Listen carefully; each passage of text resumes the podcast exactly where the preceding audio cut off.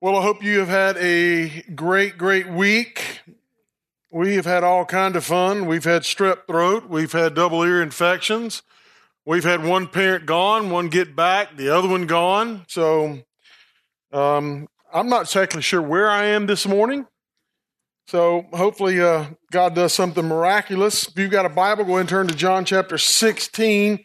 We are in uh, week three of uh, our transition uh, in the Gospel of John. We did 19 weeks um, uh, of the curtain goes up of all these interactions of Jesus with different people, and then we transition because these are uh, the the public ministry of Jesus ended, and these are the conversations that he has with his disciples heading towards the cross. And um, this is a pretty pretty lengthy section, so I've kind of reduced it down. Um, I had so many people uh, comment last week on the, the, incredible job Joey Montoya did. Uh, he just has consistently done an amazing job when he shows up to preach, and uh, we are grateful uh, when when he does that when he comes in uh, and helps us out. Um, how many of you are like house remodel show people, like fixer upper, property brothers? Homes on homes. Can I, can I see some of you?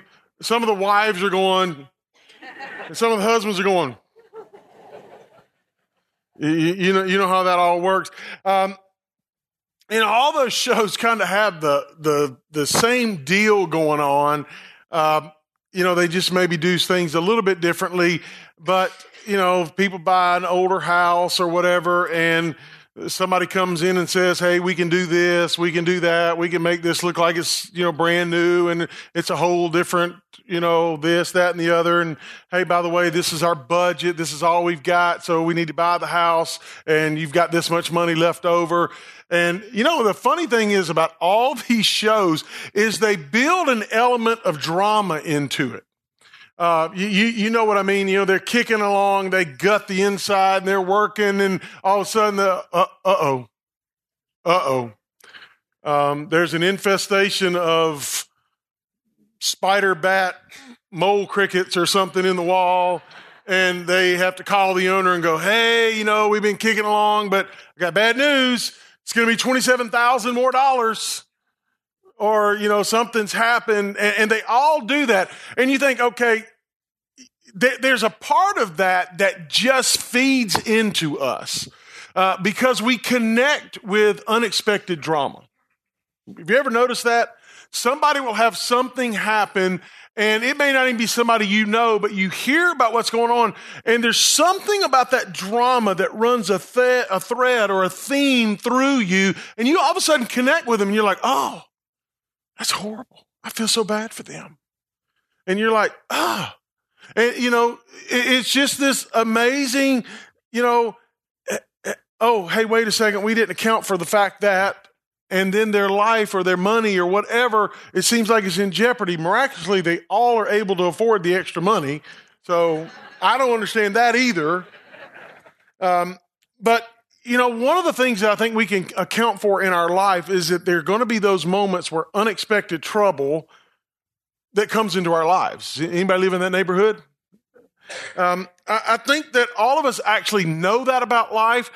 But if we were to sit down and say, hey, is life going to be perfect? Not one of us would go, yeah, I'm expecting life to be perfect. We, we know that there's going to be that unexpected trouble, but yet when it comes, we, we're kind of like the big wave that comes and hits you and knocks you back, and you're like going, "Oh my gosh, what what, what just happened?" Um, something along the way of all that, even though we know the trouble's going to come, the problem for us comes with the fact that, well, this isn't supposed to happen to me, and it's not supposed to happen in this way, and it's certainly not supposed to happen right now. And that's kind of the where we we register with that unexpected trouble. All of us receive words at times that punch us in the soul and knock us backwards and knock the emotional wind out of us. And the text that we're going to look at today, that's the neighborhood Jesus is going to hang out in with his disciples. We've all heard words like, we're going to have to let you go. I don't love you anymore. We can't find a heartbeat. It looks like cancer. We're going to need to start chemo immediately. I want a divorce. I'm pregnant. I can't get pregnant. There's been an accident. Your daughter's in jail. I'm sorry to inform you. Just the mere mention of those lines take our breath away because we've all experienced that in some level, some shape, some, some form, and it just knocks us backwards. And we could go on and on and on. But life is filled with trouble, and life is filled with troubling statements. I mean, you could be cruising along, doing your own thing, minding your own business, and at any moment get hit with information that will literally turn your life upside down and inside out. And at that point in your life, it's when you face the eye crossing, mind numbing, knee buckling trouble, and we be, just begin assaulted with questions. Why does this have to happen? Why does this have to happen to me? God, where are you? Do you care? Why aren't you intervening? And maybe one of the, the most common lines is the reasoning is this Is God punishing me for something? So let's pick up today in John chapter 16. Jesus' words to his disciples. Jesus went on to say, In a little while you will see me no more, and then after a little while you will see me. Now he's talking about his arrest and his crucifixion, his ascension into heaven. He's saying that there's, there's going to come a day when he'll return, but there's a lot packed into those two little words, a little while. And we'll talk about that in a little bit. In fact, those two words are going to be mentioned seven times in four verses in this conversation with Jesus. Verses 17 and 18, at this, some of the disciples said to one another, What does he mean by saying, In a little while you will see me no more, and then after a little while you will see me, and because I'm going to the Father? They kept asking, What does he mean by a little while? We don't understand what he's saying. Jesus saw that they wanted to ask him about this, so he said to them, Are you asking one another what I meant when I said, In a little while you will see me no more, and then after a little while you will see me? Now, they don't understand what Jesus is doing, they don't understand what he's saying. And it doesn't make any sense to them. So they're focusing all their concentration on the fact that they cannot see a solution to this trouble that they are in. Verse 20. Very true, I tell you, you will weep and mourn while the world rejoices. You will grieve, but your grief will turn to joy. Now, notice that he doesn't say that their sorrow will be replaced by joy. He doesn't say their sorrow will be replaced by joy. It says that it will turn into, that it is a process, that the difficulty we go through that the maturing process of angst and difficulty does something within us that we really want to push away from, but it has a maturation to it. It, it matures us. Verse 21. A woman giving birth to a child has pain because her time has come, but when her baby is born, she forgets the anguish do you really forget the anguish? See, I didn't want to be presumptuous and agree with Jesus. Because that's a dangerous thing.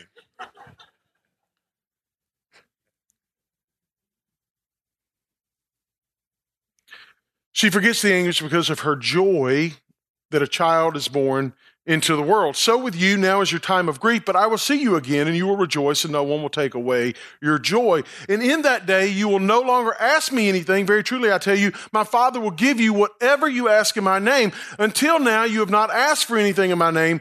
Ask and you will receive and your joy will be made complete. Um, joy obviously is a really great word and it's mentioned over and over and over again in these verses. Um, but you know, if you've been here through this study of John's gospel, you've noticed that through each section, John will say things like, and this has been said, that has been taught, or this has been done for your joy. The word happiness is never used. It never says, hey, this is done for you to be happy. Because there's a distinct difference between happiness and joy. If we could define it, define it, we would say that happiness often reflects our circumstances, but joy supersedes them. Happiness reflects our circumstances, but joy supersedes them. Joy rises above our circumstances. Happiness is a reflection of what has happened to us. So we could say things like, Are you having a good day? Yeah, I'm having a really great day. I'm, I'm really happy right now. Well, why are you so happy? Well, I got accepted. I got hired. I got a raise. I got a compliment. She said yes. The house sold. My neighbor finally moved.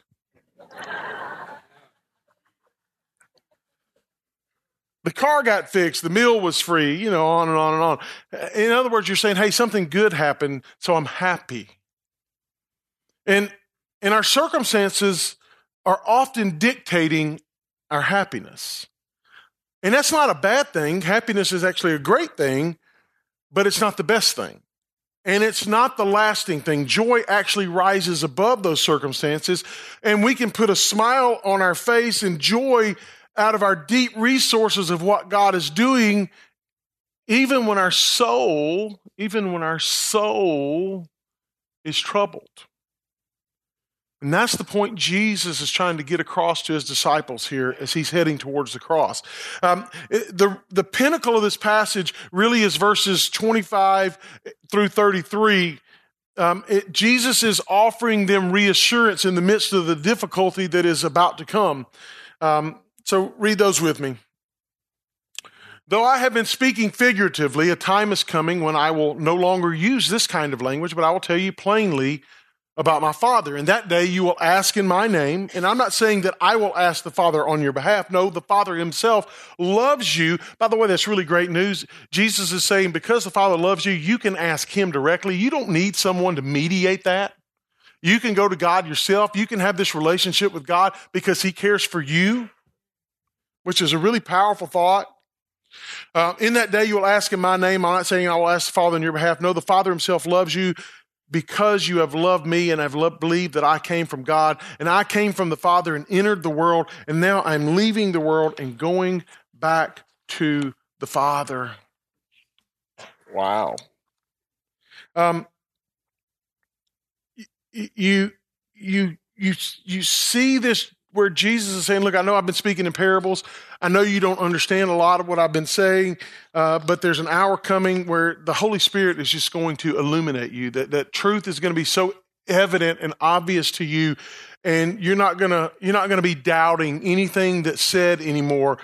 And verses 29 through 30 kind of get interesting. Jesus said the disciples, and Jesus' disciples said to him, Now you're speaking clearly and without figures of speech. Now we can see that you know all things and you do not even need to have anyone ask you questions. This makes us believe that you came from God. Basically, they've been clueless this whole time. Now, all of a sudden, they, they're saying they got it. Now, notice what Jesus says. Now, you kind of have to have this doubting father voice, like the story of where you've been for like in your five hours past your curfew and you come in and go, Hey, um, I, have been in the backyard the whole time. And Jesus says, Do you now believe? In other words, do you think I'm crazy enough to believe that you really get it? And the disciples are like, Yeah, we get it. And Jesus is going, No, you don't. No, you don't. But they say they've got it. Um, John is using some irony as he recants this too, as he says the disciples get it, but we know that they don't fully get it because as soon as Jesus is arrested, what do they do? They scatter. When he's crucified, where are they? They're hiding. Now they gather back, but in that moment of chaos, what, what happens to them? If they really believed that he was from God and he was going back to God and he was God and all that, you, you think they would have left him for a moment? Well, no. Okay, because God's up to something big here, and I want to be around to watch this. I want to be a part of the winning team. I don't, you know, I don't want to desert him and him think I'm not in. And yet, as soon as the chaos comes, they they flee because they don't have a full understanding, even in the midst of this moment. They're saying they do, but they really don't. And that's kind of the neighborhood we all live in, too. Um, so they say, "Oh, we get it now," and Jesus is like, "No, you don't." And then this this leads us into these last two verses. Jesus says, "A time is coming, and in fact has come, when you will be scattered, each to your own home. You will leave me all alone. Yet I am not alone, for my Father is with me. I have told you these things." Okay, he's had this whole discourse for this one reason, so that in me you may have peace in this world, in the system of the world, in the culture of the world, in the evil of the world, in the way the world does business, you are going to have trouble, but take heart, I have what? Overcome the world. Wow. Um, Jesus says certain things, but he also doesn't say other things. He tells them that he wants them to have peace. He says that peace is found in him. He says you're still going to have trouble. Now, he doesn't say I'm going to make you immune to the trouble. He doesn't say I'm going to take you out of the trouble. He just says, in me, you will have peace even in the midst of the trouble.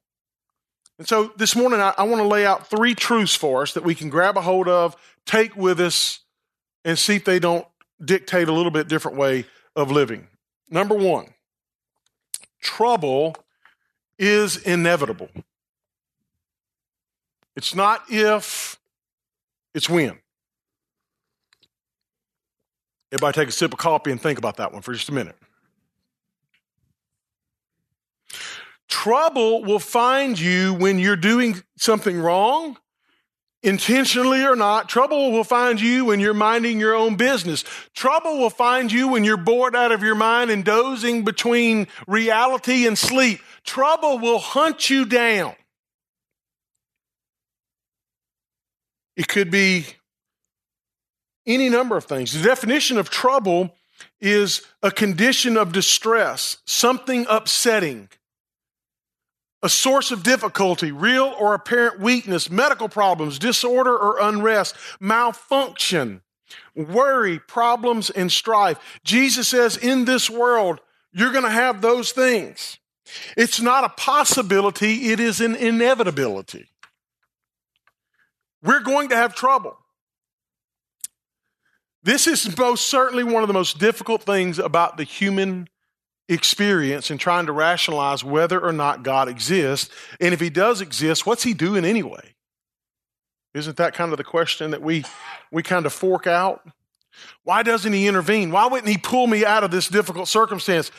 I mean, anguish and pain call our most basic beliefs of God into question. And just because you put your trust in God, that offers you no insurance against tragedy. A lot of people think, well, I'm, I put my faith and trust in Jesus. I told him I believed in him. Then we think somehow God owes us to put us in an, inside of an invisible force field and keep us from ever having a bad day. So when we look at trouble and we look at pain and the difficulties that happen in life, we need to know even now that it's going to hit people in different ways. I mean, some right now, just even talking about trouble and difficulty, you, you can fill in the blank right away. You're like, yep, I'm right there right now. And you just speaking of it is sending me into chaos and turmoil. Some say, well, life's pretty good right now, but you know, I've been in a situation or two. I know what it's like. I've come through some. God has taught me some things through it. I've come through some healing. God has, God has been there. So we're all going to perceive Jesus' statements differently according to the season that we're in. But can I just say that when, when I think about trouble and trials and difficulty, that question comes of why do we have to go through them in our lives? I mean, isn't that a legitimate question? I mean, why does, why does life have to be so hard? Why does life have to be so tough? Well, let me give you a couple of reasons, I think. Number one, I think it's just the result of general sin and pride. rebellion that is in the world that causes things to be off kilter. I mean, when sin entered the world, the peace and the relationship with God was broken, which means the system of the world that was created was altered. And the, we can call it the butterfly effect. You can call it the ripple effect. You can call it the consequential effect. You can call it whatever you want. But once things were introduced that were death driven, because the soul that sins will die, everything has been out of whack. And things continue to be out of whack. Um, 2 Timothy 3 says this Understand this, in the last days there will come times of difficulty for people. They will be lovers of self. Y'all don't know anybody that loves herself, do you? Lovers of money, proud, arrogant, abusive, disobedient to their parents. Sounds like my kids ungrateful, unholy, heartless, unappeasable, slanderous, without self control, brutal, not loving good, treacherous, reckless, filled with conceit, lovers of pleasure rather than lovers of God, having the appearance of godliness but denying its power. I don't know about you, but I look at that list and there's only one person who I can really ask this of and be accountable to, and that's me. It's the same with you. It's the same with you. I mean, we've been guilty of all of this. Some of you are like, yeah, but I mean, just a little bit. Just a little bit. Um, when, when we say sin, that's shorthand for pride and rebellion. My pride and rebellion cause me trouble. But even if it's not the result of my poor choices, sometimes trouble find me because it's the result of other people's poor choices. So either way, we are affected by our infection of sin, whether it's our own or someone else's. Listen, the enemy, our spiritual enemy, which y'all, y'all realize we have a spiritual enemy, we, we're in a battle.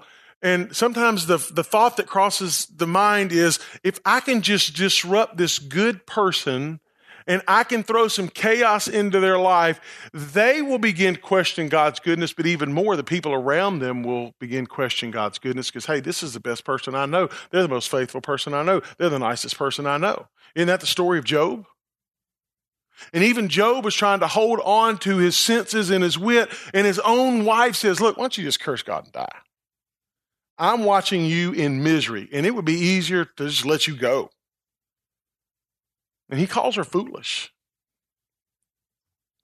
Jesus says in this passage, Look, I'm not going to rescue out of trouble. Trouble is going to find you. But he does say, I'm going to give you what you need to make it through the trouble. He doesn't say, Hey, I had no idea that all could happen to you. God knew that that was going to happen to you. Um, you know what kind of is eerie? it's there, there's a, a struggle either side of this. Is that God knows what's going to happen to us in the next ten years, right?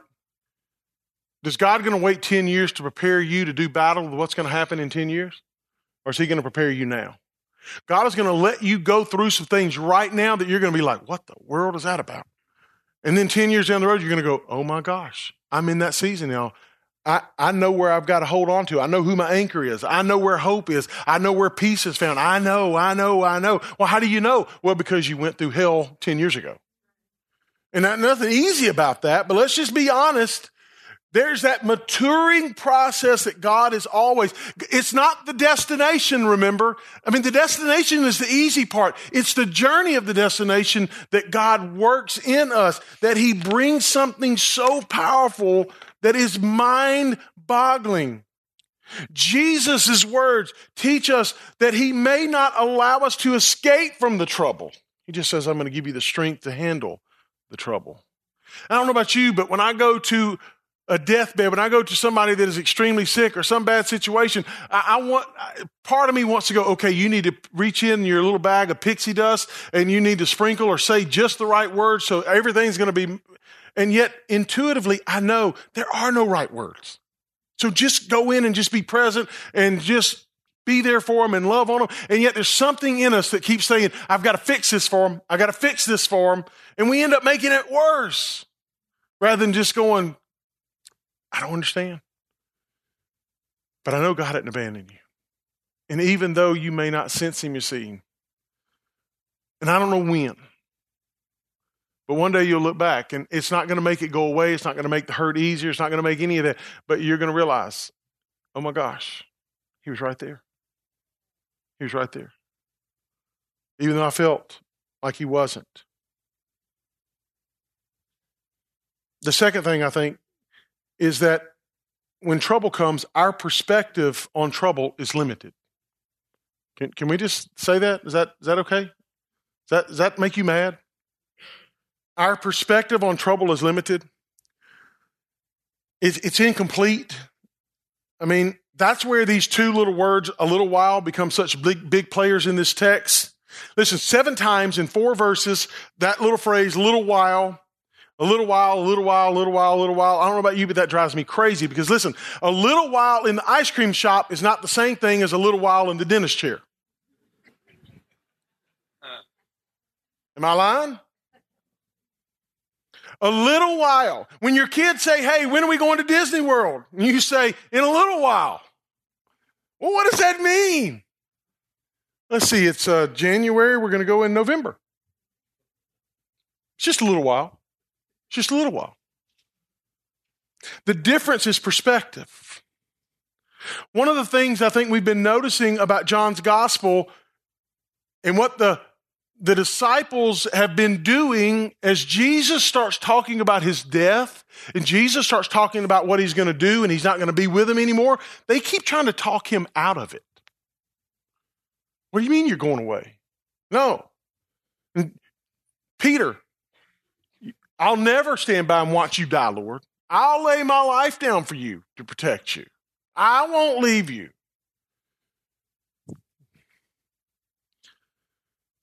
They don't really know what they're saying. They don't know the implications of it. But listen, if if they could look back now, they would be like, "Oh Jesus, thank you for not listening to us when we tried to talk you out of the cross." I mean, there's so many things about our faith life that we don't understand. And yet, I mean, you think about some of the prayers that you've prayed through the years, and you like beg God, God, this is exactly how this needs to go. This is the way this thing needs to work out because I feel it, I see it, and if you'll just do it this way, it's all going to be like it's never been before. And God goes, You're right. It would be like it's never been before, and you would never recover from it if I gave you what you think you want and need. Because our perspective is so limited. I mean, God is looking at the pre beginning He's looking at where we are and he's looking at where we're going and he's looking at where it's going to end up. And we're looking in this one little moment. I mean, how do we in that one little moment make a decision that is going to be the best thing for the rest of our life? We don't. That's when Jesus says, I know you don't understand this now, but this is the way that peace comes. I mean, Paul said in 2 Corinthians that God gave him a thorn in the flesh. Now, it doesn't tell us what the thorn is, and people have speculated. But see, if we knew what the thorn was, that we would become obsessed with that particular condition. And everybody would have that condition. And it would be our excuse of why we can't love God. 2 Corinthians 12 9, it says, God said to me, My grace is sufficient for you, my power is made perfect in weakness. That's a matter of perspective. It's not when everything is going great, but it's perfected in our weakness. Paul then says, I will boast all the more gladly of my weaknesses so that the power of Christ may rest on me. For the sake of Christ, I am content with weakness, with insults, hardships, persecutions, and calamities. I don't know about you, but that is a difficult word to say. But Paul is so convinced that God is at work in his weakness, in his brokenness, in his bad days, in all the things. I mean, shipwrecked, snake bitten, put in prison, beaten, flogged, all those things. He says, yet, yet for, for your sake, yet for your sake. It would have been easy to go, hey, God, I just got bit by a snake again. I just got shipwrecked again. I just got put in jail again. But yet he sees that there's something bigger at work in what the enemy is intending in a direction. You remember in Joseph's life, Joseph told his brothers, You intended it for evil. It, we all have it. We have things that happen in our life that somebody intends for evil, and God says, No, no, no, no, no, no. I'm working something out in this, even though it was started with an evil purpose, I'm going to work something in you, and it may not be the best situation. It may not be the most fun to go through, but I'm at work. And ultimately, isn't that the question? Can I trust God is at work, even when things aren't going the way that I think they ought to go? When I'm weak, then I'm strong, he says. Man, that's difficult stuff.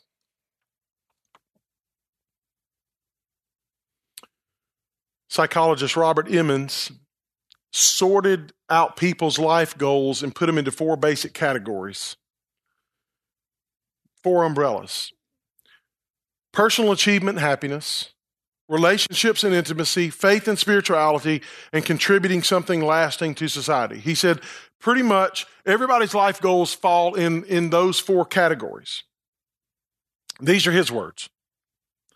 People who invest much or most of their energy into the goals of personal achievement and happiness are the most vulnerable to the adverse circumstances of life. Huh? People who invest much or most of their energy into the goals of personal achievement and happiness are the most vulnerable to the adverse circumstances of life. Why? Well, it's because of their perspective. They're saying, This would make me happy in this moment. And so they chase after things. Those things will elude you, oftentimes, that you most seek. Some of you are trying to register that one. You think of the things that you have given the most passion, the most energy to, and sometimes you catch it and it about destroys you. Sometimes it eludes you and it drives you insane, and you miss the joy of where you are and who's around you and what you have right there because you're always chasing the next shiny object. The pearl of great price, the Holy Grail, whatever it is be careful what you seek, you may find it. Think about the wisest person whom you've ever met. Was their life trouble free? Or had they faced lots of troubles and God had given them strength to stand up underneath it? Did they have some emotional scars and some spiritual scars? Well, isn't that by definition what gives somebody with deep waters in their soul the fact that they've gone through some significantly difficult things. What's the old saying? A seasoned sailor isn't built on the dock. He learns through the adversity of the open seas. Our lives are strengthened because of the adversity. I know people say this all the time. Oh, you know what doesn't what doesn't kill you will make you stronger. I always want to hit somebody in the mouth when they say that. But there is this part of the maturity process. As painful as it is for us to say this, when you and I go through a trial, it is an opportunity for us to grow, grow in relationships because people rally around us We've got good people. We grow in our priorities and perspectives because it pushes us outside of our comfort. James 1 says, Count it all joy, my brothers, when you meet trials of various kinds, for you know that the testing of your faith produces steadfastness, and let steadfastness have its full effect, that you may be perfect and complete, lacking in nothing. I think the third thing that we can get from this passage is that we need to cling to what we know not what we feel. I don't know if you've noticed this in your life, but feelings can't be trusted. Feelings oftentimes are circumstantial. That's why in these last few chapters, Jesus has been sharing things with his disciples before he leaves. He's giving them objective truth. He says, I want you to know that I have to leave, but I'm not going to I'm not going to leave you as orphans. I'm going to give you my spirit. It's better for you that I go because the spirit will come. He says, I want you to know that I'm the vine, which I talked about last week, and We're just the branches, but we got to be connected to the vine or we die. When we're in the middle of trouble or pain, difficulty, we can't trust our feelings and perspectives because they're limited and our feelings will lie to us because our feelings don't want to be hurt anymore and they want to choose the easiest route. And it's not always the easiest route, it's the best decision. And that's a hard truth to grab. Listen, here's some truth we need to get about our feelings. You are not your failure. You are not your sin. You're not your shame. You are not your addictions. You're not your kid's home run. You are not your kid's failing grade. You are not your husband's job or your wife's job. You are not your dirty house. You are not your Pinterest page, your Facebook status, or your Twitter followers. You are not your circumstances. So when we're in the midst of trouble, we have to ask ourselves, who's God? What do I know about him? And that fleshly part of us, that cynical parts of us, we want to miss it. And we want to be defined by our own circumstances. But, but listen, this is true in our own life. There are decisions that I make that my three 12 year old boys and my little five year old, they don't like. I mean, they pout, they yell, they scream, they look at me like, I wish you were dead. And I'll say, I know that that doesn't feel real good right now, but, but who am I? You're a crazy man. Outside of that, you're my dad. Do I love you? Am I for you? Do I want you to have good things? No. Well, that's their what? That's their feelings talking. Isn't that what we do with God? When I ask honest questions about who God is, do I come back to, man, he's good. He's for me. He's not against me. He's this. He's not that. But we wrestle with that and we're like, where are you? Why won't you let me have this? Why aren't you bringing me out of this? Why isn't the invisible force field? Where's Wonder Woman, by the way? I have to get back and be honest with the truth of what I know as opposed to the feelings of what I'm feeling in that moment. And by the way, we felt some feelings that led us down a road that we wish we'd have never felt. Because our mind and our chemicals will conspire against us. Things are bad at home. Don't be surprised when somebody comes along that says the words that you've been longing to hear from your spouse. And all of a sudden, you feel your mind and your heart being attached to this person because, oh, they're so nice. But you're not living life with them. You're not paying bills with them. You're not raising kids with them. You're not arguing over how you're going to pay that bill or this bill. And so your mind begins to convince you get away from this person that you've been with for all these years and you begin attaching. We, we've talked about this before. It's called limerence. It's a chemical process that our body will convince us this is the new greatest person. This is God's gift to me. No, it's not. It is a distraction of the enemy to destroy not only you and that other person, but every kid and every safe and loving person in your life. And you will battle them because they're trying to speak truth to you, but oh, you feel what you feel. It sounds like a Dr. Seuss book. Psalm 46. God is our refuge and strength, a very present help in times of trouble. Therefore, we will not fear though the earth gives way Though the mountains be moved into the heart of the sea, Nahum 1 7, the Lord is good. He's a stronghold in the day of trouble. He knows those who take refuge in him. Hey, here's a thought. If life was trouble free, why would God find it necessary to describe himself as a refuge? Why do we need a refuge? Let me tell you why. Because life is hard.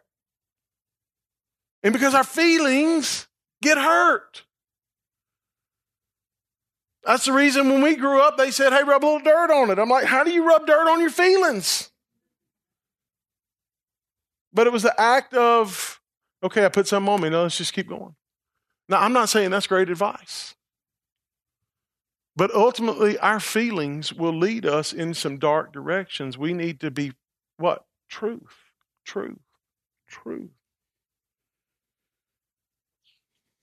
God says, I know you're going to have trouble. I'm going to do everything I can to prepare you, but you're going to have to trust in me.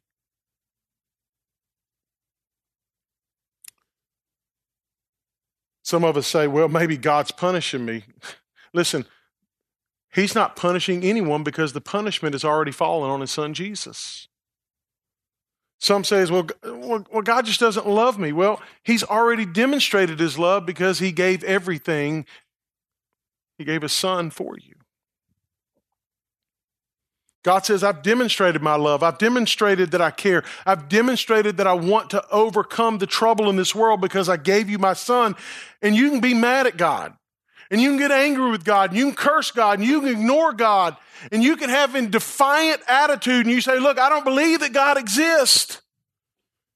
And all that really gets you is that you just have to walk through the trouble all alone because there's still going to be pain. And by the way, you may not believe in God, but He believes in you.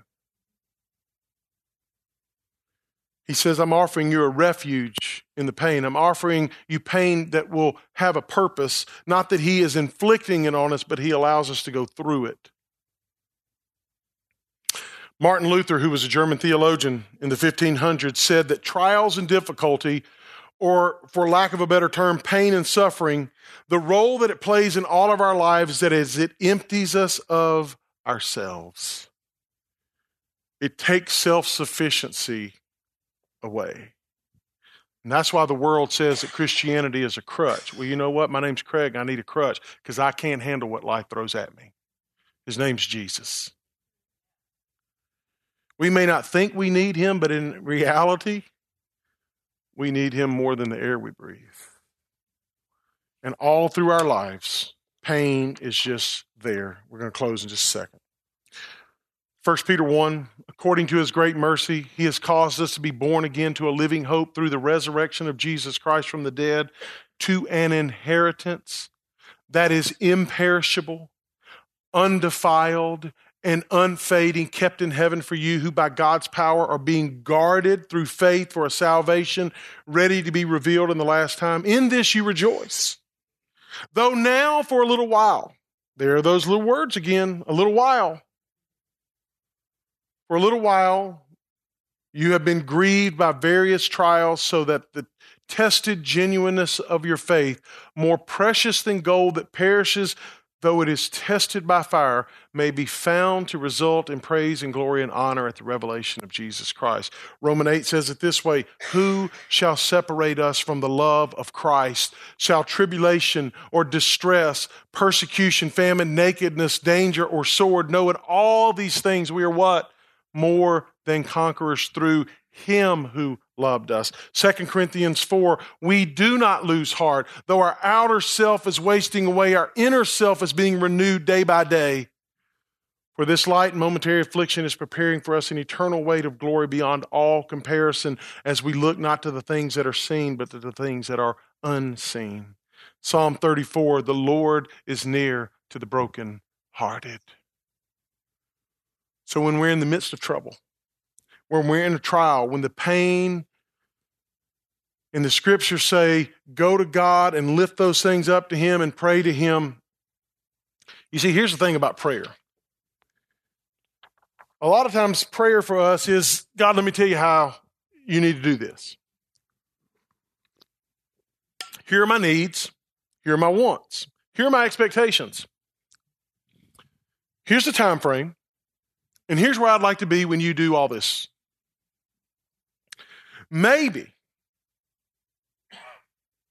maybe, maybe I need to, to think a little bit differently. Maybe, maybe God is going, you know what, Kelly? I know what you're going to go through in 15 years. And you need this experience to prepare you for that experience, and it, and it doesn't make any sense to you right now. But trust me. What do you know about me, Kelly?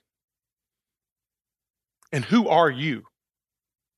And do you really think that I care for you?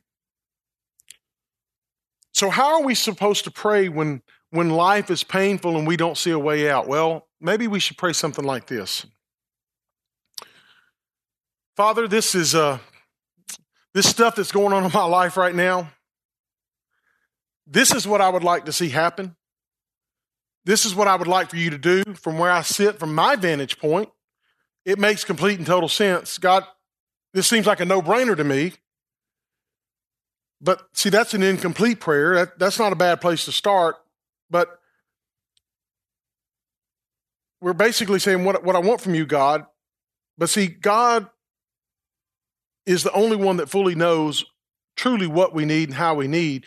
So maybe our prayer then shifts to, but but I believe that you are who you say you are and that you're good. And even if I can't see how or why this is happening in this moment, and even though I want this to change, even more than that, I, above all, I, I want you to have your way and to move in me so that I grow,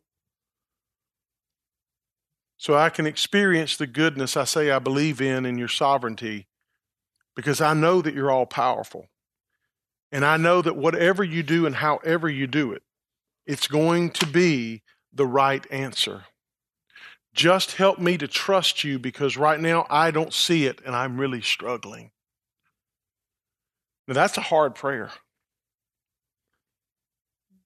But there's something about when we get ourselves out of the way and we let Him move and work. It doesn't say that the trouble's just going to dissipate or it's going to just all clear out and just be. But at least we're trusting in His purpose. And remember, a lot of things that happen to us have nothing to do necessarily with us. It has to do with an enemy trying to destroy us or somebody close to us. And I know you're thinking, man, did you have to say that? I really did. I felt compelled I had to say that because I have to say that to me. Isn't it tough? And it's tough because it's hard for us to trust. So maybe the first prayer then we have to pray is is God, I'm a control freak. And I just want to see you work in me so that I can give up the illusion of control.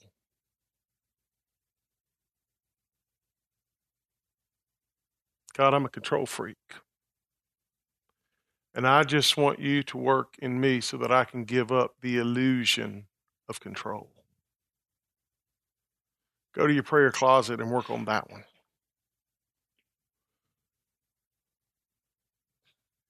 That's a hard prayer. Ultimately, the question then comes is God good and is he trustworthy? And for people that are searching, they're like, hey, can't I just like rub the genie bottle and he'll like give me three wishes? No. But you can lean into him and you can feel his hand, you can know his voice, and you can trust his promise. Let's pray. Father, our prayer this morning is that your great work is done in us and through us. Lord, we have so many in here that are struggling with just difficulty, God. They're in a season, oh, a season that doesn't seem like it's going to end. And so, Lord, as we press in towards you, Lord, we ask for your face to shine upon us, for your graciousness to be our way. And Lord, to feel your hand leading us, to see your truth cover us, and not get lost in the endless chaos of our feelings to go back to what we know, what we know to be true. And that's that you are for us and not against us, and that you love us. In the name of Jesus, amen.